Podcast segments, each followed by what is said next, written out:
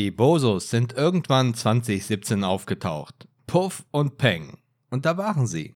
Keiner weiß mehr so genau, wie die Sache eigentlich begann, aber jeder weiß, wohin sich die Gang entwickelt hat.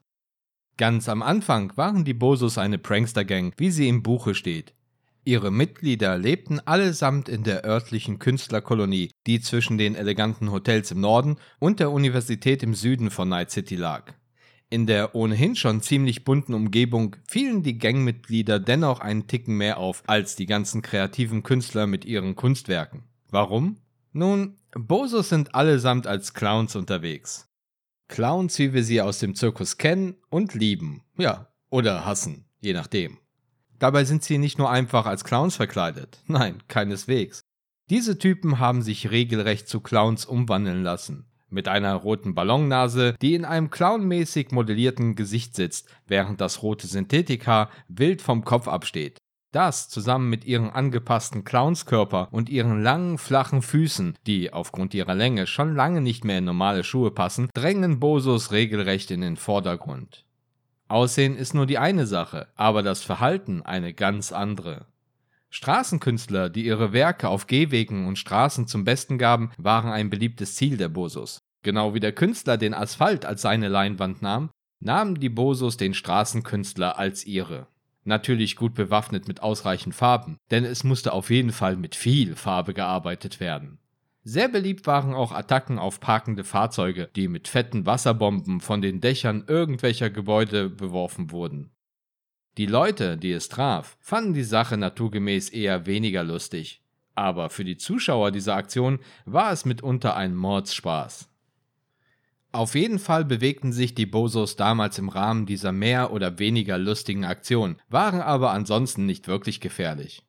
All das änderte sich mit dem neuen Anführer der Gang, der sich einfach nur Great Bozo nannte. Great Bozo war früher ein großes Tier in der Forschungsabteilung von Arasaka, der sich mit neuer Cyberware und anderen Dingen beschäftigte, bis er aufgrund seiner Cyberpsychose für den Konzern nicht mehr tragbar war. Er war es, der für die Bosos viele neue Spielzeuge entwarf und auch gleich einbauen ließ, wodurch rund ein Drittel der Gangmitglieder ebenfalls Bekanntschaft mit der Cyberpsychose machten. Unter ihm wandelte sich die vormals harmlose Clown Gang zur ultimativen Killer-Clown-Organisation. Die Leute, die im Gebiet der Gang leben, haben es auf die harte Art und Weise gelernt. Tauchen die Bosos irgendwo auf, dann rennt man lieber und das so schnell ein die Cyberglieder tragen. Die Bosos genießen und zelebrieren es, mit deinen schlimmsten Ängsten zu spielen. Sie schleichen sich in Apartments, um deren Besitzer im Dunkeln aufzulauern, werfen Leute in kleine Käfige, die sie anschließend mit Ratten auffüllen. In Wolkenkratzern stoppen sie gern Aufzüge, um diese dann mit Wasser zu fluten. Verdammt, in einem Aufzug stecken bleiben und ertrinken. Richtig übel. Sie schlitzen Reifen auf und dir ein Lächeln ins Gesicht. Sie lieben Mikrowellen, denn damit bringt man die Leute im wahrsten Sinne des Wortes auf Temperatur. Besonders kleine Omis mit künstlichen Hüftgelenken. Und ja, sie klauen Kindern die Süßigkeiten. Anders als andere Gangs legen die Bosos nicht so viel Wert auf ihre Karren. Am Anfang gab es sogar nur einen einzigen Boso-Bus. Mit der Zeit sind weitere Fahrzeuge dieser Art zusammengekommen aber am liebsten sind die Bosos zu Fuß unterwegs. Ich meine, bei den Füßen. Die Typen sind allesamt explosiv. Das ist absolut wörtlich gemeint. Wenn einer von denen draufgeht, dann mit einem Knall. Denn jedes Mitglied der Gang, und ich meine wirklich jedes, hat sich eine Sprengladung implantieren lassen. Das ist sozusagen Clown-Standard.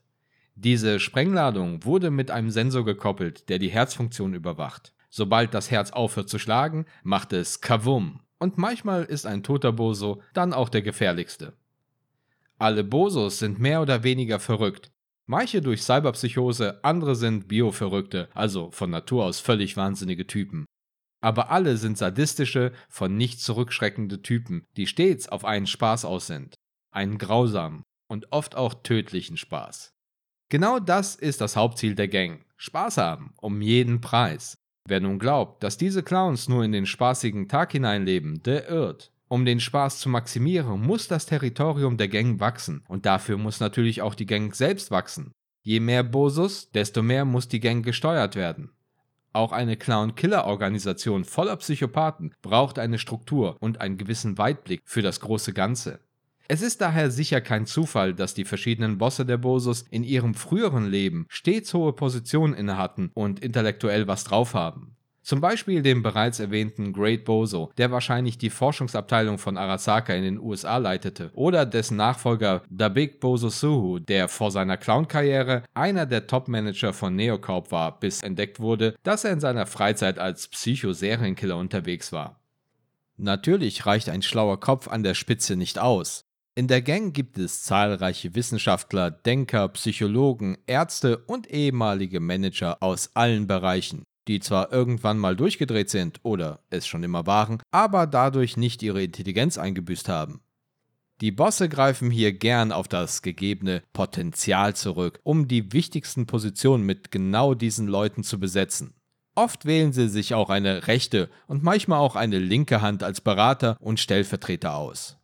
Neben dem Hauptziel verfolgen natürlich auch die einzelnen Mitglieder ihre ganz persönlichen Ziele. Die Bandbreite ist hier schier unendlich. Manche sind einfach nur auf den kranken Spaß aus. Andere wollen sich auf besondere sadistische und kreativ lustige Art und Weise rächen. Zum Beispiel bei den Cops.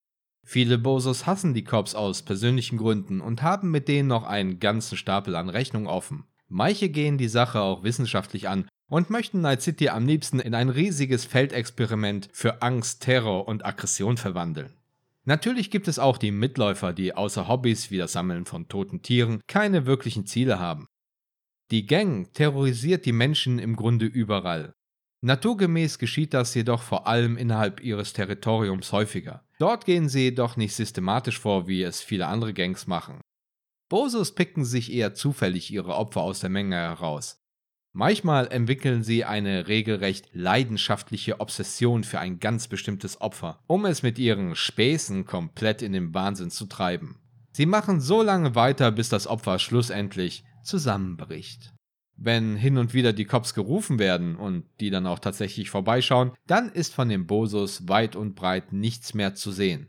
Aber keine Sorge, Clowns verlassen ihre Manege niemals völlig. Darauf kann man sich verlassen.